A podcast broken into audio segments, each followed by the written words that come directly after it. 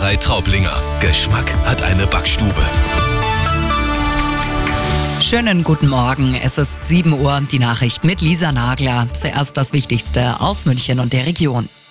Die ersten 66 Tage des Jahres, also bis heute, haben Frauen rein rechnerisch umsonst gearbeitet. Sie werden noch immer schlechter bezahlt als Männer. Darauf macht der sogenannte Equal Pay Day jedes Jahr aufmerksam. Auch eine spezielle Tram fährt zum Equal Pay Day ab heute wieder durch München. OB Reiter gibt heute Vormittag am Trambetriebshof in der Einsteinstraße den Startschuss.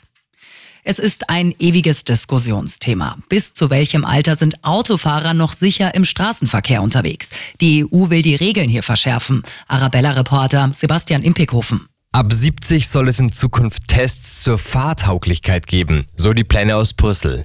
Durch eine Reform sollen die Laufzeiten der Führerscheine verändert werden. Sie wären dann EU-weit 15 Jahre gültig, anstatt bisher 10.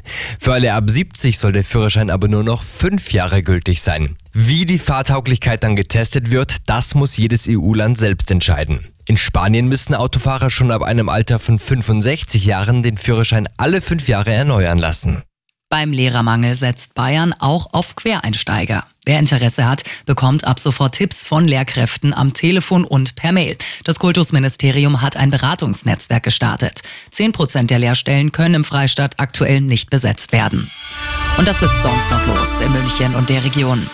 Vor dem Champions-League-Kracher morgen, FC Bayern gegen Paris Saint-Germain, sind die Paris-Stars schon bei uns in München angekommen. Gestern Abend sind Mbappé, Messi und Co. am Münchner Flughafen gelandet. Normalerweise ist es üblich, dass die Mannschaften erst einen Tag vor dem Spiel anreisen. In Frankreich ist heute und morgen aber großer Warnstreik gegen eine geplante Rentenreform.